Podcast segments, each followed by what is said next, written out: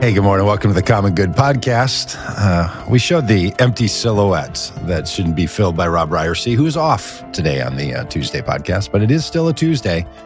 The uh, I believe it's the 28th of March. Is that right? Yeah, 28th of March. And um, we're going to talk a little bit of politics and the common good around here. By the way, Dan, I'm, I'm uh, back from across the pond, as they say. Um, Yeah. Do I, do I strike you as any different now that I've spent time in Oxford? More sophisticated England. air, yes. Dan, I, I- wasn't sure how I would tell this story, uh, and I'll just just be brief about it. But the first few minutes that I was at Oxford, I got travel sick and soiled myself in the hallways of Oxford University. I am not kidding. Oh my Uh, gosh. That's just at some point I'll do a whole bit on the story, uh, all by myself, walking down an academic hallway, and uh, the travel caught up with me, and I had a real problem. So I, you know, sometimes there's an expression, you know, when you're going to do something important, like don't, you know, don't s yourself. Um, mm. yeah, I can see why people. Uh, People give that. Wasn't nerves. It was travel, and I think a, breakfast a breakfast gone bad. Um, so anyway, Was it an English uh, breakfast? Because you sent a picture f- of that, and I'm like, "Wh- who wants to eat an English breakfast? it was like I- runny baked beans, and it was an odd combination of things. I didn't realize that that's uh, traditional English breakfast. Yeah, the classic English breakfast. You've got uh, sausage and uh, Canadian cut bacon. You have over easy eggs. Somebody may have had a piece of toast alongside the beans, uh, mushrooms. Um, I think I'm. Uh, I think I'm missing something in there. A tomato, uh, a grilled tomato, Huh. like like half sliced, big, hearty, uh, Yeah. heavy tomato. Yeah, that was exactly the breakfast that then led to the travel sickness Well. that caused to the humiliation of my personal uh, Yeah. sensibilities. So um, yeah, I won't I won't get into the whole story now, but uh, it was a doozy. Uh, but the event that we were part of, um, the trying to deal with, talk about at an international level, the radicalized and racialized Christian nationalism happening in the United States and around the world. We'll be sharing a lot of that out in the next um, couple of weeks and months, uh, video uh, recordings and podcasts and statements and things. So, yeah, some work being done as this is our uh, March on Christian nationalism emphasis for the month of March. We've been putting a little um, time and energy into this. In fact, traveling today to go to Washington, D.C., where another gathering of people are happening um, around the issues of how can people of faith organize for democracy in a way that doesn't seem to violate the essence of the country and the promise that we have for freedom of religion and freedom from religion and yet still have a faithful presence in society. So this whole month has been full of these kinds of things from Arizona meetings and Oxford and uh, now in Washington D.C. So uh, a lot is up. So people that feel part of all that work uh, that we do at Vote Common Good and the and the Christian Left is a part of, and the progressive uh, Christian channels and uh, all that we do. We're, uh, we're we're up and in it, and we're going to be reporting out all of this just so you all know that some good things are coming on. Yeah. So And it seems encouraging that so many other groups and people are sort of waking up to the idea that this is a bigger problem than maybe we thought, and we have to actually talk about it and figure out solutions. So it seems like a good step forward. for sure. And uh, having been in these meetings, um, the the understanding of what Christian nationalism is, or what part of it is a threat, and what parts are the solutions, is is not clear. I'll just say that. So there is still a lot of work to do. And if you feel that way as a regular viewer or listener to this uh, podcast and live stream, or in the Vote Common Good ecosystem, you feel like I don't really know what it is. Don't don't feel like you're the you know the student that's behind on your homework. A lot of people feel this way. I promise you, there are a lot of people saying like I'm not exactly sure and a lot of disagreement about it. So it's a, f- a fresh approach needed to help us uh, help us turn the corner on all this. So, Yeah. by the way, if if you're not already up on the um, the uh, I think award winning uh, uh, special podcast series I, in in England, I, we we were awarded the. Um, the the Oxy Award, um, an award I just made up from Oxford University for excellence in in personal hygiene and podcasting. That is um, uh, uh, something uh, hinting toward this confronting Christian nationalism podcast that Dan has produced, and it's super great. And um, hope you have a chance to uh, listen to that. Dan, how many episodes are, are still left to drop in that podcast, as as we say in the podcast business? I think there's one official, and then we might have a couple bonus episodes. So, yeah, the next episode we're actually going to get into this, uh, dive deeper into the Seven Mountains theory, and uh, kind of unpack that a little bit. We touched on it in uh, the last episode, I believe, and uh, so we're going to dive a little deeper. it is a big deal. This theory called the Seven Mountains uh, Mandate or the Seven Mountains of Influence uh, has has great importance in this work, and I think it's a real problem. Other people, as I found out in the last uh, month or so, think it's the solution to the problem. So, interesting um, uh, situation we find ourselves in. Yeah, there's a lot happening in the world, and we want to get into it. Tuesdays, we usually you know dive into politics primarily, and uh, there's a lot going on in the world of politics. One of the things we're passionate about on this show is immigration reform. And when Trump was in office, uh, we were very vocal about the need for a change in policy at the border, and uh, we had high hopes for Biden's administration, and yet it seems like at every turn they're either dropping the ball or intentionally making things worse. Um, they've continued to try to make it more difficult for asylum seekers to enter the country. And they're trying right now to put into place this new policy, which is basically sabotaging asylum seekers. It's trying to make it more difficult for them to apply. It's actually making it more difficult for the people who are trying to help asylum seekers enter the country. It's putting them in an awkward situation uh, where they're going to have to actually break the law technically to uphold this new Biden administration prohibition on asylum seekers. is just a real mess. What are your your thoughts on this, Doug? Yeah, it to, to see that the union that represents the Homeland Security and Border Patrol employees has again put out a statement, as they did in 2019, in response to the Trump administration's view of asylum seekers and immigration, to say, as a union, we believe that the policies you are implementing put our employees in a position where either they uphold your new order or they uphold their constitutional requirements of how they're going to treat people. Their, their statement reads this this is from the union representing the uh, people who work in the border patrol industry um, for the federal government. At their core, the measures proposed, sorry, at their core, the measures that the proposed rule seeks to implement are inconsistent with asylum law enacted by Congress and the treaties that, that the United States has previously ratified and our country's moral fabric and long-standing tradition of providing a safe haven to the persecuted. Wow! Rather, what? sorry, what a what a sentence right there already. Just I mean, so like, look, th- this is not just coming from activists like us and people of good conscience and goodwill that want to push and say we don't have to think about the details of it. And it's, you know, I've, I hear from a lot of my conservative friends, easy for you to say. You all just, you know, dip in and dip out. You don't really know what it's like for the people who live there and work there along the border and the mm-hmm. border patrol agents, and we're going to back the blue. And this is from the union representing those workers that the measures being proposed violate or are inconsistent with asylum law that's already been enacted, the treaties the United States has, the international treaties, and the moral fabric of the country and the traditions Incredible. of the country. A, a powerful, powerful statement. And then they go on to say, rather than accomplishing all of, you know, fulfilling all of those agreements, it's a draco- it's draconian, which you know is a word you use in politics mostly, uh, meaning it's it's harsh and severe and all sort of one direction. So it's draconian and represents the elevation of a single policy goal, reducing the number of immigrants immigrants crossing the, the southern the southwest border, over human life and our country's commitment to refugees. I mean, a, a fantastically written statement by the union.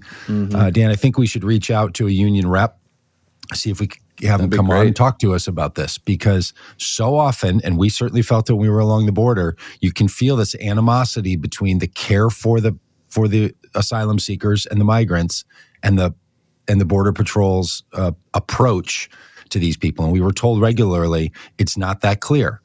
There's a lot of these people are working hard. But what's frustrating about this is this is the union now saying it not only to the Trump administration for their particular policies, but having to say it to the Biden administration. hmm Because on this issue, I'm, I'm going to be real blunt here for a second.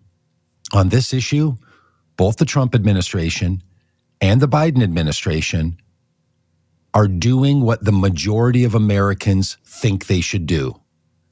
The problem is the majority of Americans on this issue are wrong. Yeah. The majority view on this has been drummed up and has been beaten into people's subconscious and consciousness to a degree that they readily accept what the union calls draconian and and cruel policies that elevate a single policy goal and violate the moral fabric, the treaties, and all the rest. So the people who know this very well are in disagreement with one another. And we need to sway the center of this country's moral commitment. And that moral Mhm. commitment, by the way, doesn't have to come from a religious commitment. In fact, on some of these issues, the re- different religious commitments are, or religious perspectives are not the best. They're not always the most Right. um, morally uh, rooted and driven. They're driven out of other things like protecting the nation and nationalism. We can do all of the things. You can protect this country and have a border and not do the kinds of things that even the union representatives are saying. So this is a big deal. And look, I get it. I mean, uh, I even in my when I'm doom scrolling through the news on my phone, you know, there's days I see things about what's going on in in the world of immigration. It's just so depressing. I just don't even want to read it. I just have to bookmark it and say I'll come back to it when I'm in a different headspace. Like I get it. It's just a frustration in this country. We haven't been able to we haven't figured out how to solve it. It feels like the gun debate, which we'll get to in a minute, feels like this intractable topic that the only thing we seemingly can do is be bad on it. And and and if you talk about the common good like we do, it just feels like a bunch of no good on so many of these topics. Yeah. Um, but we need to keep up the pressure. We've asked people on our uh, to sign a petition. It's on our website. Go to votecommongood.com. You'll see a petition to tell the Biden administration not to treat asylum seekers the way they are.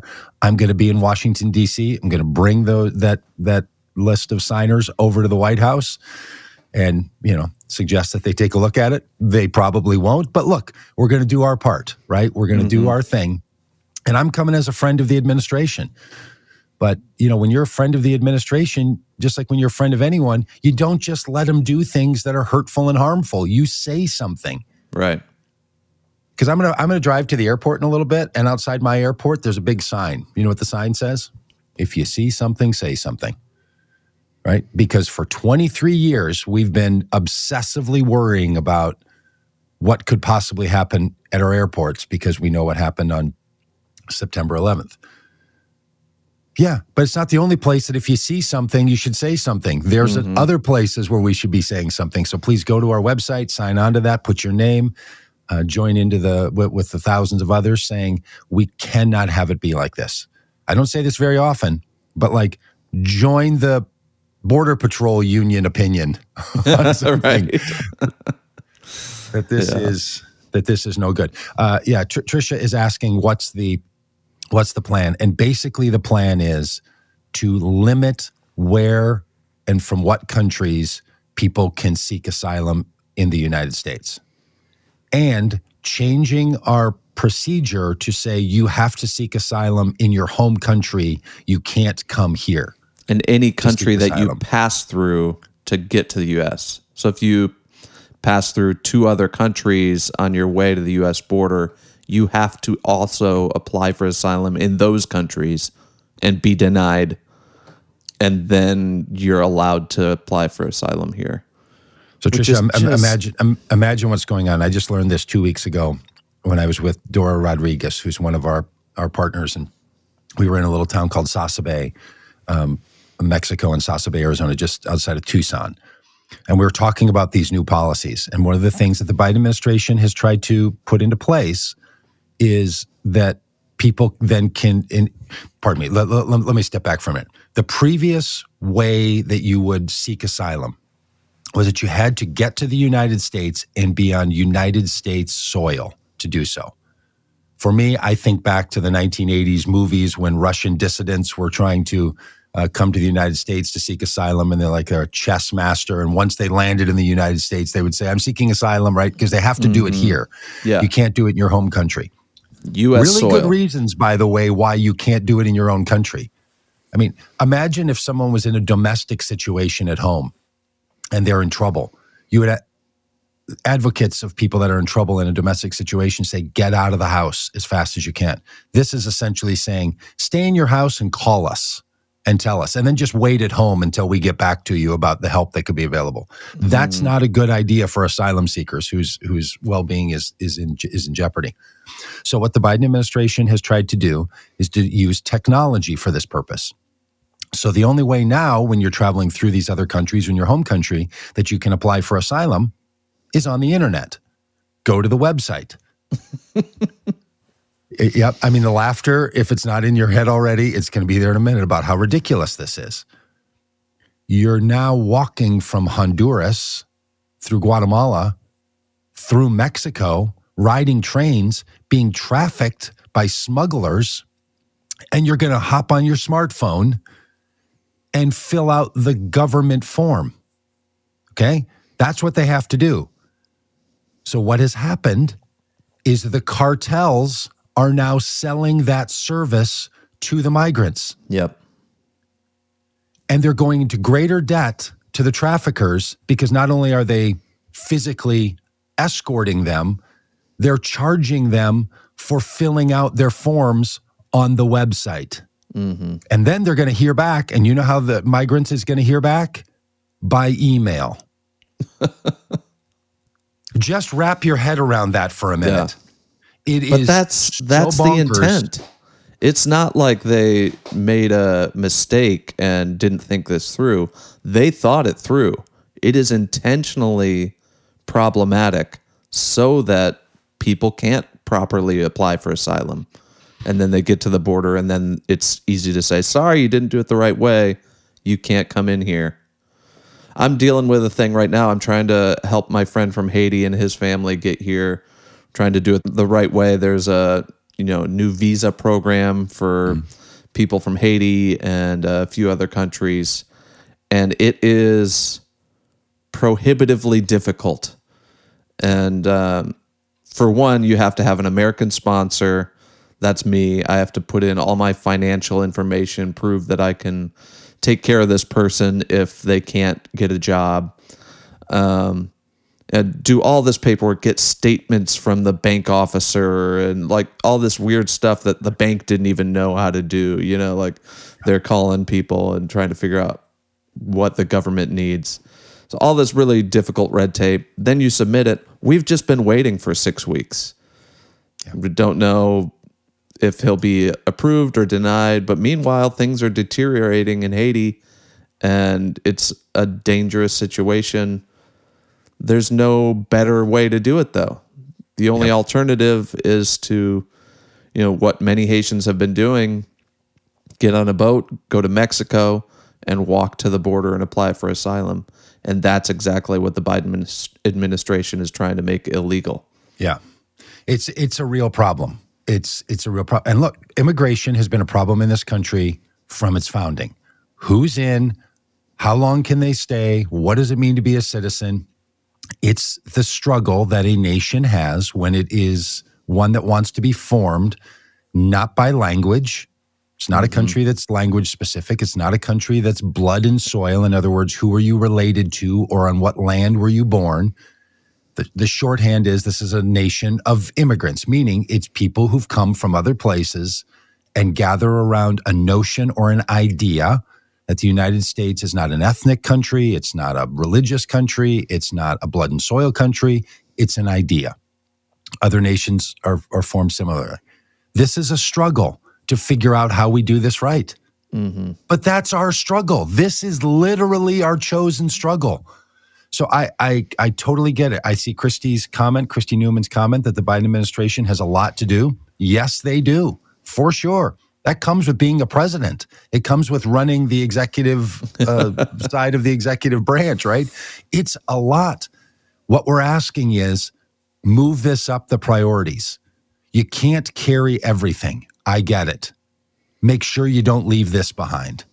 Again, to another administration, yet again, over the last 40 years, just begging them to make sure this gets in the backpack as you travel as an administration. Don't leave this one behind. Yeah. And please, whatever you do, don't just wash, rinse, and repeat the previous administration's work. I will say this about the Trump administration, that we can get off this this diatribe for a moment. They didn't. The Trump administration didn't just do what every other administration has done. They made change.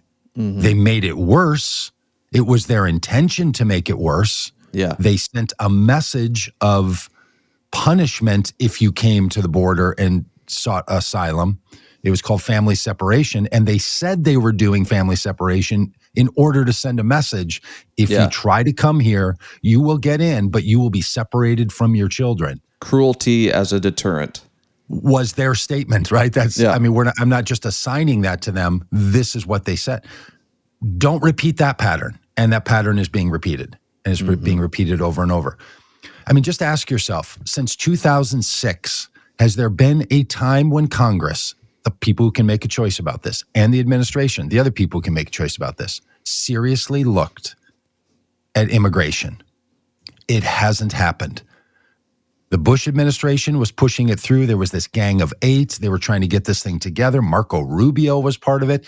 They were really close. And then in the 2006 election, you might know what happened. The Tea Party people, the precursor to the Marjorie Taylor Greene and MAGA movement, were elected into office on a big taxed enough already, and they scuttled all of it. And since then, there hasn't even been a glimmer of a hope mm-hmm. to change not only our immigration laws, but our asylum laws, and to create a situation where it's not a riveted mess because it is a mess. Mm-hmm. There, there is a crisis on the border, but it's created by United States policy. It's not created by behavior of migrants and, and refugees.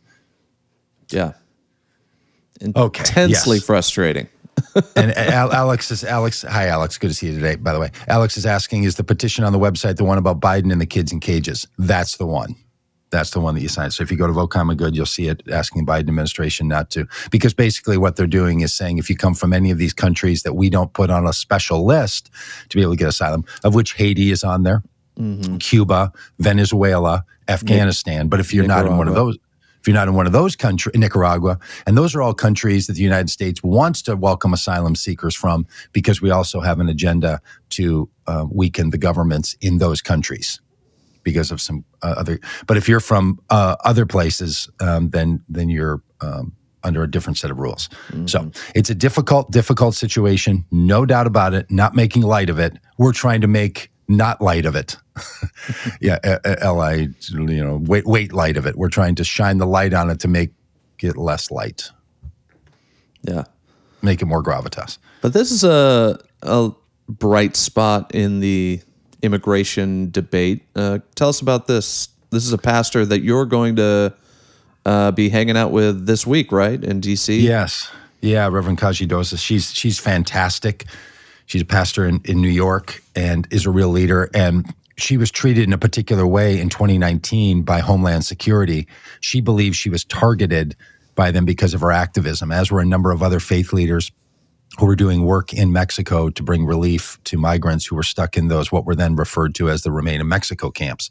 And after a big expose from a San Diego newspaper, I believe it was, it showed, oh, that's exactly what the what, what the what Homeland Security did and how they treated her. So she filed a lawsuit and has finally come to a conclusion just recently. And yesterday she made a big announcement about this uh, that it was shown that the government lied about her. She calls it gaslighting of her and stalling and stalling and treating her in a particular way. And so the story, which is on Religion News Services, RNS, if you listened to the podcast a week ago, uh, with Bob Smit, uh, Smietana. Bob is uh, with with Religion News Service, and um, you can go to Religion News Service and, read the whole article. And we're going to try to do a, a conversation with um, with Reverend Kaji this this uh, this week. Um, but it's a great story. It's about how people are getting in this work and doing it, and how much struggle there is when you feel like you're working against the the the, the very intentions of the government. And what's great about this lawsuit she filed was it was a lawsuit about her religious rights and religious freedoms Yeah. right? Because you often only hear religious freedom arguments coming from conservatives who don't want to obey the law. Here she's saying, You violated the law in violation of my religious freedoms to care for people who are in distress. And she won, and she won the uh, the determination from from the judge on this. So a real the, 2019, Dan, 2019, this all happened. We're in 2023 and finally got a resolution on this these things do take a while. No one is saying they don't. But also, we've been working at this for a really long time. And uh, uh, Reverend Kaji's work is just extraordinary and uh, and really great. And I'm going to have a chance to be with her at this meeting that I mentioned I'm going to be at in DC and can't wait to, to talk with her about it and cheer her on for her steadfast uh, work on this and, and all the rest. And I'll send her greetings from all of us uh, to and we'll get we'll, we'll do all we can to chat with her here. That's great. But yeah, that is another tactic of how like the bad guys win. You just get tied up in court for 4 years and even if you win, you still wasted 4 years of your life, you know. and a lot of money. Yeah. it, it, it takes a lot to uh, to bring a lawsuit against the government. Uh, If I ever to way, and so most back in the people 80s, don't. I also, most people I just choose the, Yeah, you you sued the government, didn't you? I did, yeah, yeah. Back when I was a high school kid, about violating my religious freedoms and rights, uh, and you know, I was just a patsy in that deal in some ways because I was just a kid. But it's it's true. It just takes a lot, and takes a lot out of you, and takes a lot from you, and it's it's a big it's a big deal. So most people choose not to. They say, "Well, it's I'm not gonna be able to win. I'm not gonna be able to spend that. I don't have that money.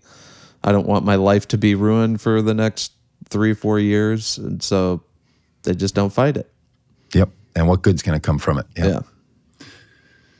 Yeah, yeah, and uh, this, there was a f- okay. Well, we'll just one more comment. There was a big news story about a fire that took place inside of a migrant detention center a migrant uh, waiting facility in Mexico yesterday, and uh, people have died there. And j- just just the human trauma is all over the place with all the other um, difficult human traumas that are unleashing, including in our country. And you know, so yesterday again, the story of a shooting Yeah. of a person intending to go and kill people took place in Nashville. So heartbreaking. Uh, children and adults in this school were uh, were killed, and it, it's just the unthinkable. You know, for parents, for a nation, for uh, for everyone in, involved in it. Um, you know, murderer and victims alike. It's just so horrible and sad, and is shockingly familiar. Right, you could almost fill in the the details. On this one, a changed detail was that the profile didn't fit the profile of so many other um, of of the shooters, so that piqued some interest. And and super sad that it was targeted at a school with people so young. You know, um, young children, uh, and just again, and this one was a church school, like a school inside of a church, a private charter school. And there's some people who think that's those are the places that should be the most safe, so they want to send their kids there. And it just it just breaks the the seal that people think they can put around themselves to someday be safe. And it's just it's so terribly heartbreaking. And and look, uh, people were on the news last night saying, "When is this ever going to change? Will this be the one?" It's it's not going to be the one. This country has decided that our our gun laws come with a body count, mm-hmm. and we're comfortable with that. That's Yeah. just the the blatant truth of it. It's Yeah, like yep, Sandy that's, Hook. That's what happens. Sandy Hook didn't move the needle. Everyone thought this is the one where we finally wake up and do something. Didn't do anything. So I just, it's so depressing and so enraging to see this keep happening and the people in power you know, offer their thoughts and prayers and then we move on to the next one. And, you know, like my wife is a teacher. I've got three kids in school, and every day this is in the back of my mind.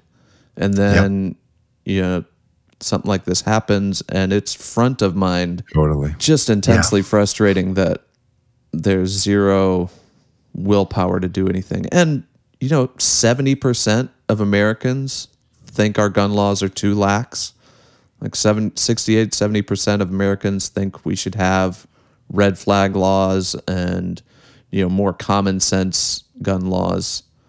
But we can't even get that done. Like we can't even Yep. get the basics done. And there's a, you know, a fair amount of hand wringing and liberals saying like, no, we don't want to come for your guns. You know, that's the s- scare tactic uh, the right uses that you know the liberals are going to come for your guns. At this point, I'm like, no, we want to take your guns. You shouldn't have guns anymore. Right. Like. that's that. That's where I am too. Yeah. Yeah, I'm like, get rid of all the guns. Do what Australia did. Do what the UK did. Make it almost impossible to get guns.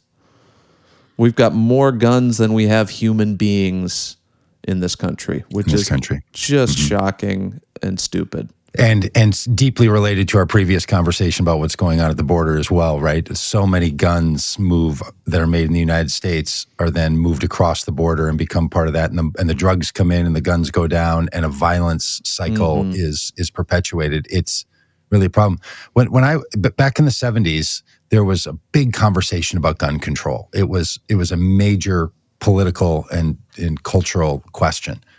But back then, the gun that people were upset about was the Saturday Night Special.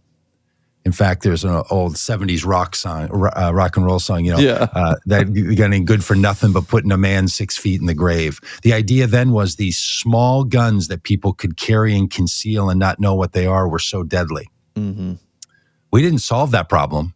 We've now opened up concealed carry laws all over the country.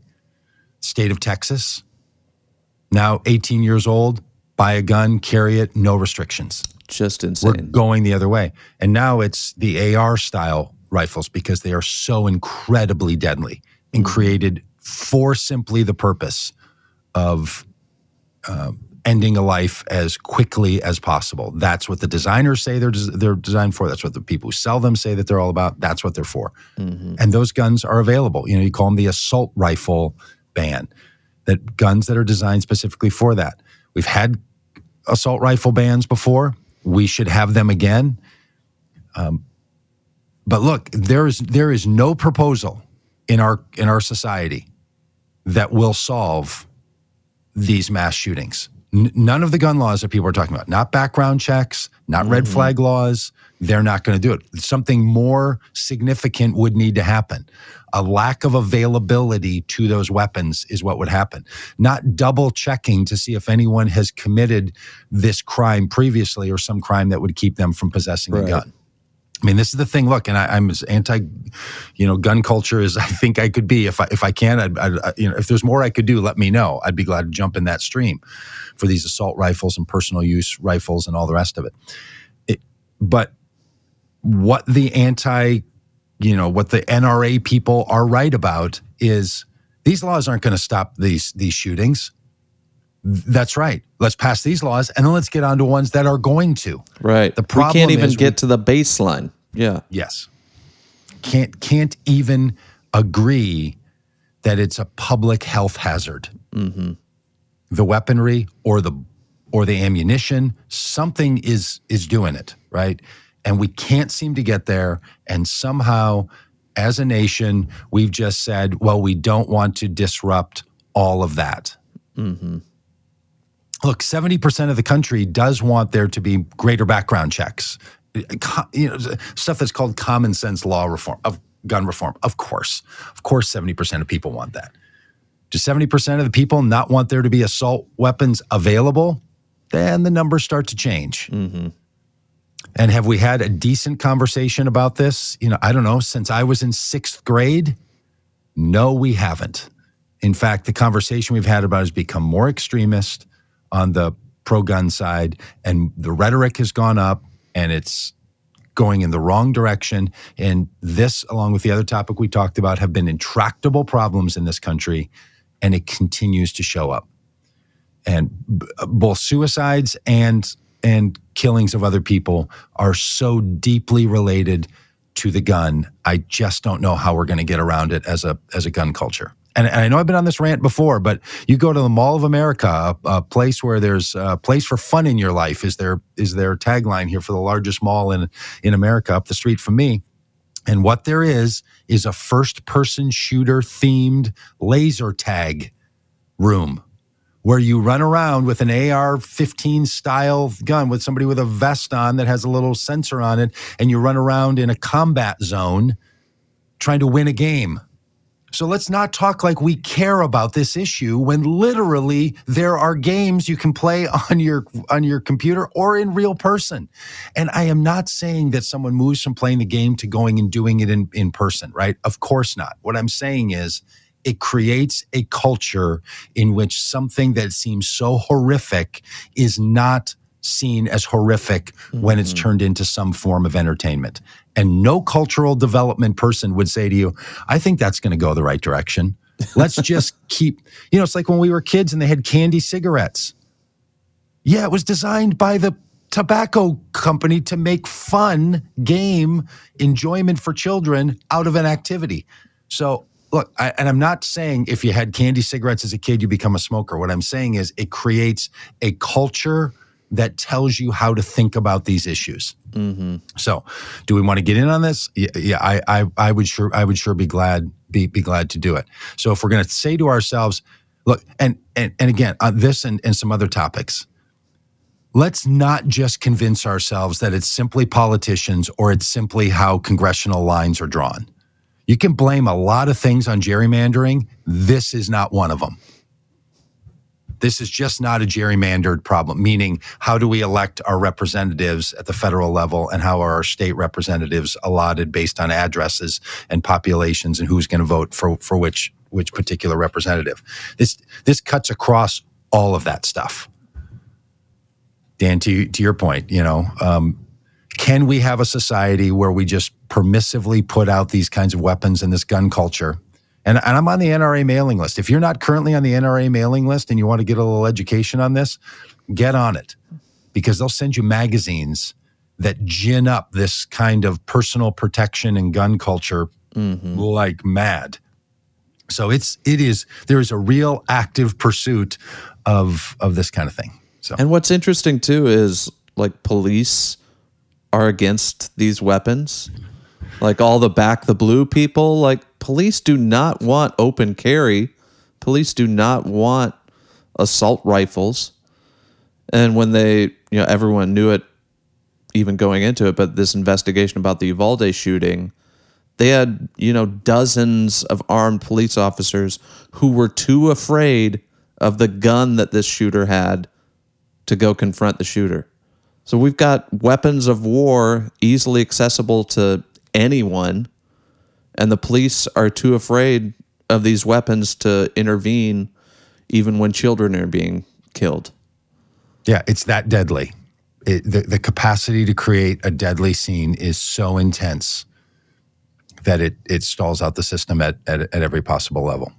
And if you if you don't know that there's a whole crowd of people for whom this Second Amendment right is also something they think is the very foundation of the country, uh, let me assure you, they exist. I have friends of mine who we agree on so many things, and then we get to this, and they're like, "No, the, something foundational in the United States of America is the right to bear arms, to take, to use them."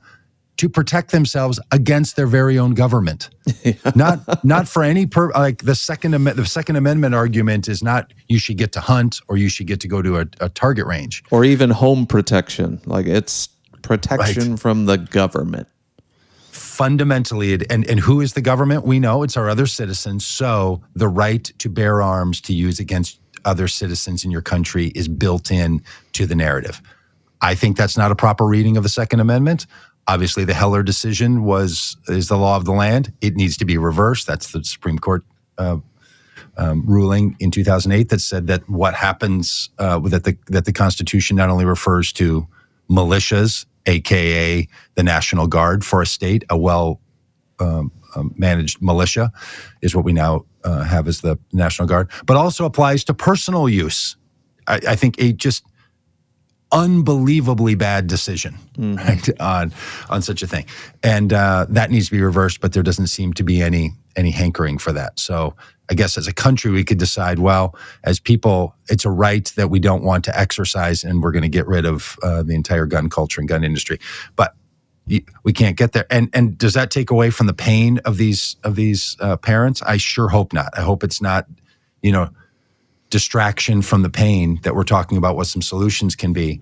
But i think every time it comes up we have to remind ourselves the the incremental laws that we're talking about putting in place if it doesn't include something like eliminating assault rifles and eliminating the ammunition that that can cause this problem and start to make a cultural shift to protection of one another and not fear of weapons it, we're we, we're still going to have a long way to go. This is a this is a deeper cultural issue and we cannot let ourselves just be um, lulled into let's just let's let's just change the makeup of who you who you get to vote for by how we draw our congressional lines and that's what a lot of people think. A lot of us have been convinced that gerrymandering would fix the problem. It, sometimes it does. Look, gerrymandering is a serious problem. It doesn't solve all the problems, though. And this mm-hmm. is one that just cuts across the country in too many ways that we're not having a significant political discussion about this. It will turn into government, what rules and what what abilities does government have on on on any matter of matter of issues. Yeah. Well, speaking of the government and uh, its inability to do anything, the GOP has been trying to uh, hold these investigations, and they're not going as well as as they'd hoped. Boy, it's really a it's really a thing. You know, Have you they, been uh, watching video clips from these? It's just It's- stunning the level of incompetence on these hearings that they are holding. They're in charge Yes. of these. They've had any amount of time they want to prepare, and still they come with these arguments.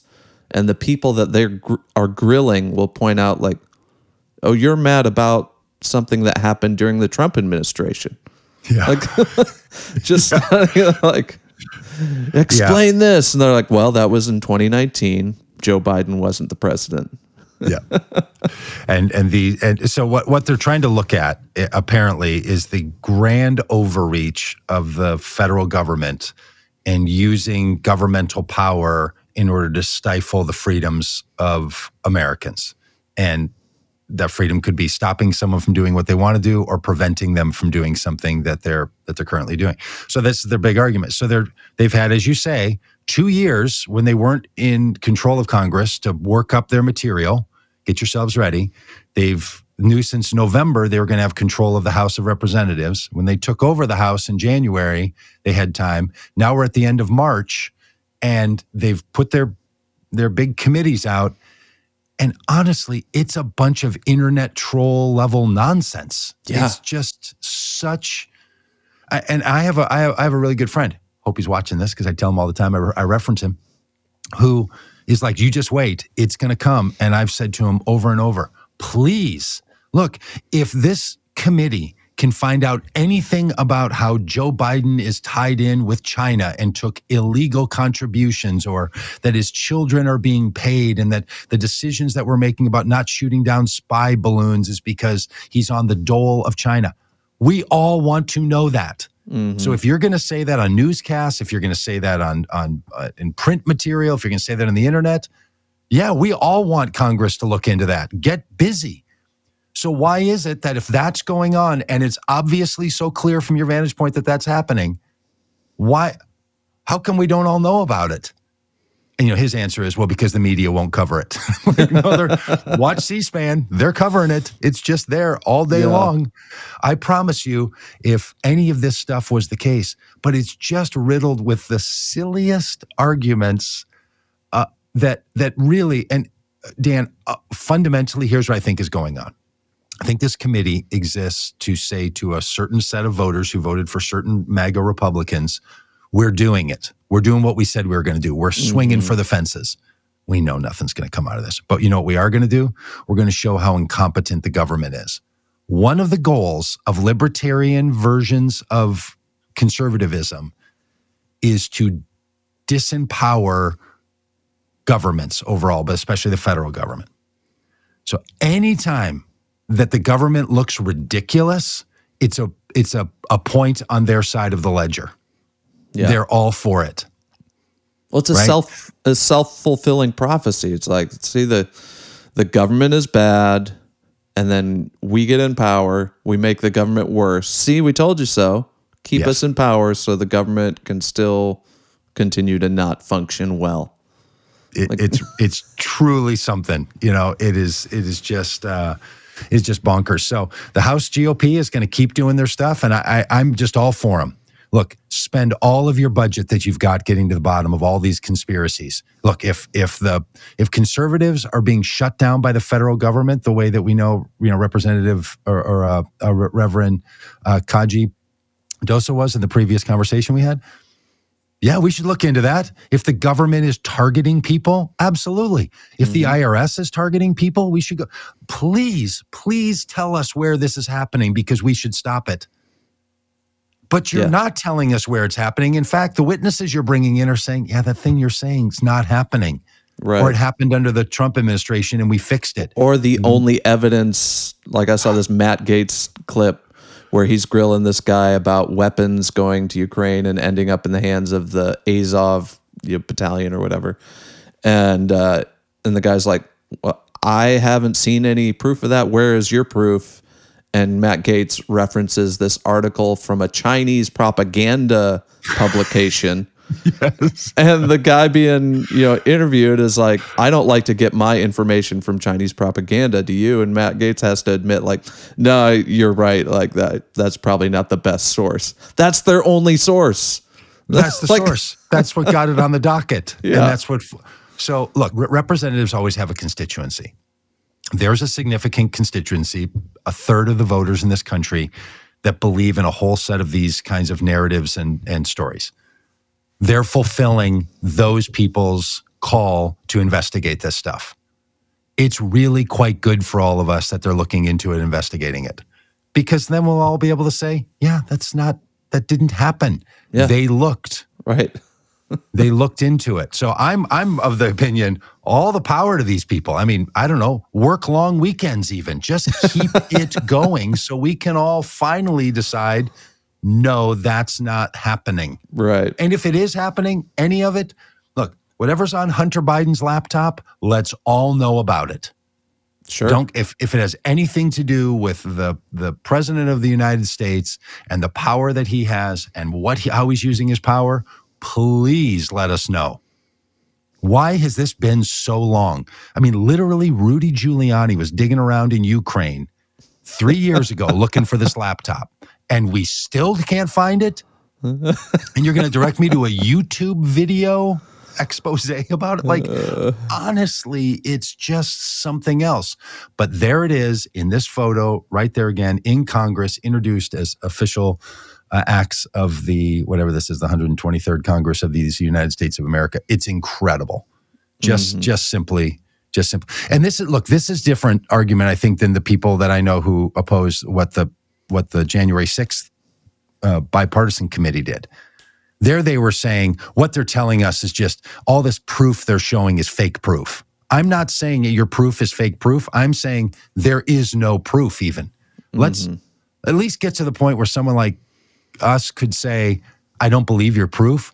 Don't make your proof so bad that your very own witnesses are saying, like, yeah, that's not the that's not the proof.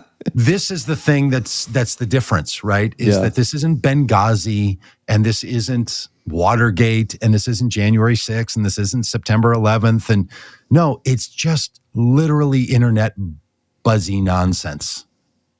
And there doesn't seem doesn't seem to phase them at all. Yeah. Like they're not even embarrassed by how badly this is going. And and and speaking of this, Dan, th- there have always been these um, accusations that there are people in the United States who are stealing children and harvesting organs from them. I don't know if you know about this or not, but this is a theory that's put out. It's it's the core of QAnon, right? That there's sex cults that are taking children and then and taking their organs from them. So Pizzagate weird and was that disgusting. involved? Yeah. Totally. Yeah. That's where they were keeping them because they saw John Podesta's emails and he was ordering a lot of pizza from this particular pizza shop. And that was really code for this is where the children are being brought They're in. in the and also basement. There So was a guy no went to this place and there was no basement. And, you know, it's, it's Still shot people. Goofyville and dangerous. But apparently in China, the Chinese government is using religious persecution of particular religious people in China and is taking organs from people. Apparently, Yikes. this is happening. So, the United States Congress passed a resolution to say we condemn taking organs from people by any government, especially China. And if you do, the United States now, by the force of law, by this resolution, has power to sanction individuals and a country when this is happening. So, because it's taking place by the determination of Congress, they passed a law. And here's the great thing everybody in Congress voted for it, except Marjorie Taylor Greene and one other person. The person out saying that QAnon is real, the person out pushing that we have to protect children and innocent people from organ harvesting, says when her vote comes up about condemning this action if it's being done in China and whenever it's done in China, says, I vote no on that resolution. 400 and I don't know, whatever, 98 to 2. Her and another congressman who also has voted against nearly everything Congress ever wants to pass. Incredible. What? Marjorie Taylor Greene votes against sanctioning China for organ harvesting. On what possible planet does this make any sense? I mean, this is a gimme resolution.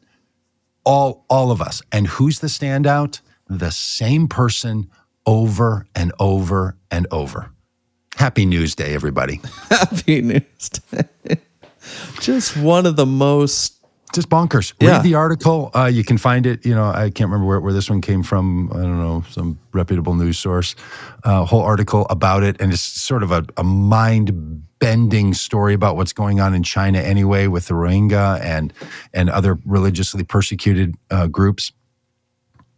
And then the government of the United States wants to do something about it, and Marjorie Taylor Greene says, "Yeah, I'm not, I'm not, I'm not for that resolution."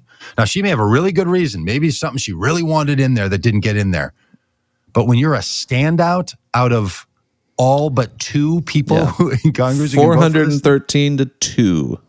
413 to 2. And then That's- Senate's going to pass it too, and it's going to get up, and she's going to be the only one.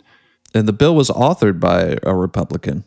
Oh, it's a full on Republican thing. Yeah, no, it is. It is. you know, it's it is the kind of bill that yeah, okay, that totally should exist, right? There Yeah. are things that the United States government should use its governmental power for, and this is totally one of them. And And Again, at the the, end of the day, it's elected mostly symbolic. Georgia, you like, know. like this thing isn't going to have real teeth. I don't expect. Right, because when still- we sanction people in other countries, they don't actually have to pay for it, and you could bring them to an international court. And yes, but it's it's it's the reason we have statements of resolution about anything. and just the inability to say to go on record say I I think this is bad. Shouldn't we shouldn't condone organ harvesting.